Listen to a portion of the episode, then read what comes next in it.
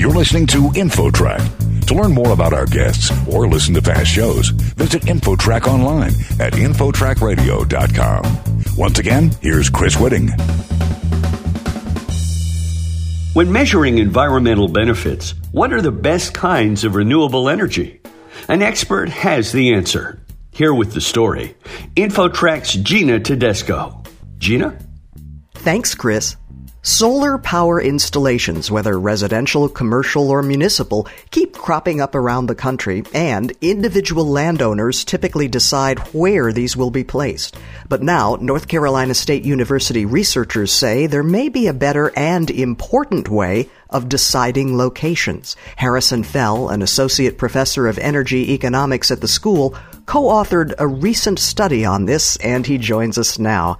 Professor, before we dive into the details of the study, there are, of course, different types of energy that fall into renewable energy, such as solar, wind, geothermal, uh, biofuels like ethanol. Which of these did you study, and why those in particular?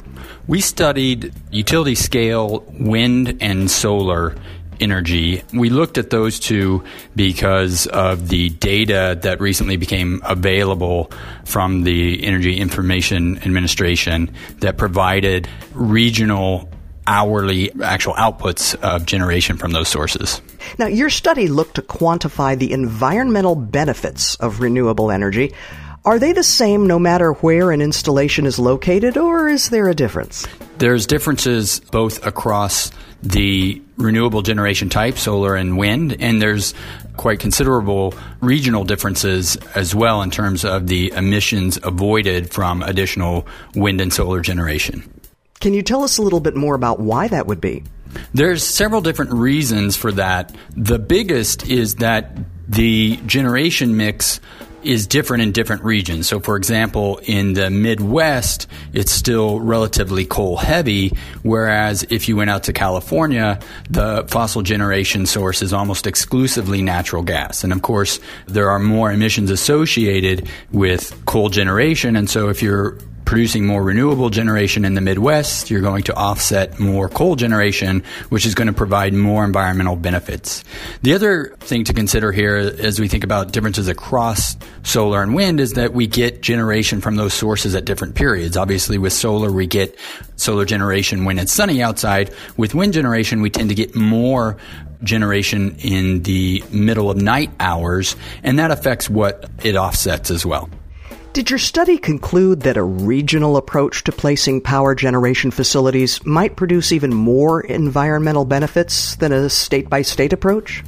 Yeah, I think that is one takeaway one could get from this. I would say a sort of more national approach to thinking about where we site these different types of renewable generators is probably the best way to get the biggest bang for your buck in terms of the environmental value.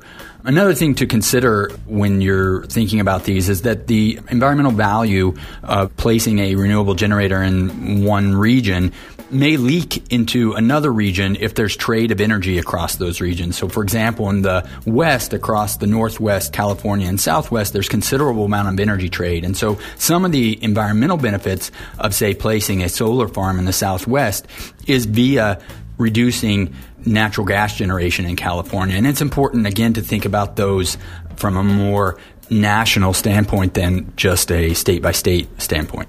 We're visiting with Harrison Fell, an associate professor of energy economics at North Carolina State University. Their recent study looked at getting the most environmental benefits from renewable energy. Professor, are there technological or even cost barriers to municipalities using renewable energy sources? For example, can cities store power in batteries?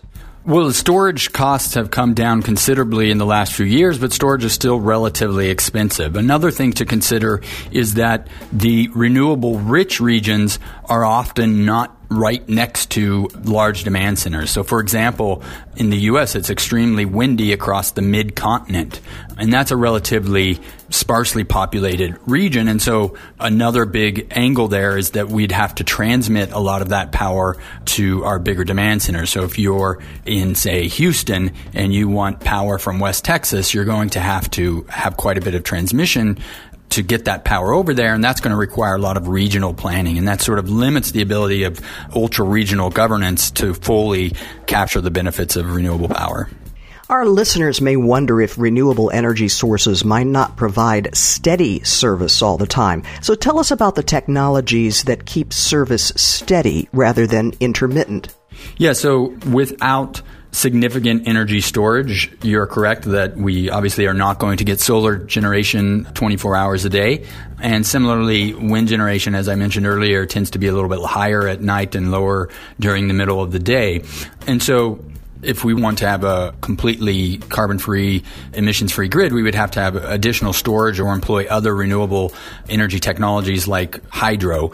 And right now, a lot of that balancing is somewhat done with storage, somewhat done with hydro, but a lot of it is done with natural gas generators, which are able to turn on and off relatively quickly. And so they can fill those gaps when we go from states of high renewable energy to states of low renewable energy and the demand stays roughly constant.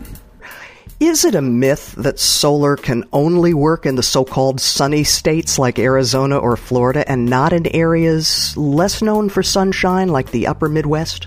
Well, certainly they are more productive in areas like the southwest or the southeast, certain areas of the southeast. Of course, there's a lot of trees in the southeast too, which affect the shade can affect the use of it. I mean, they're less effective in the northwest, obviously, because it's just not as sunny in those areas. But there is considerable solar installations in particularly the northwest, and it is producing power.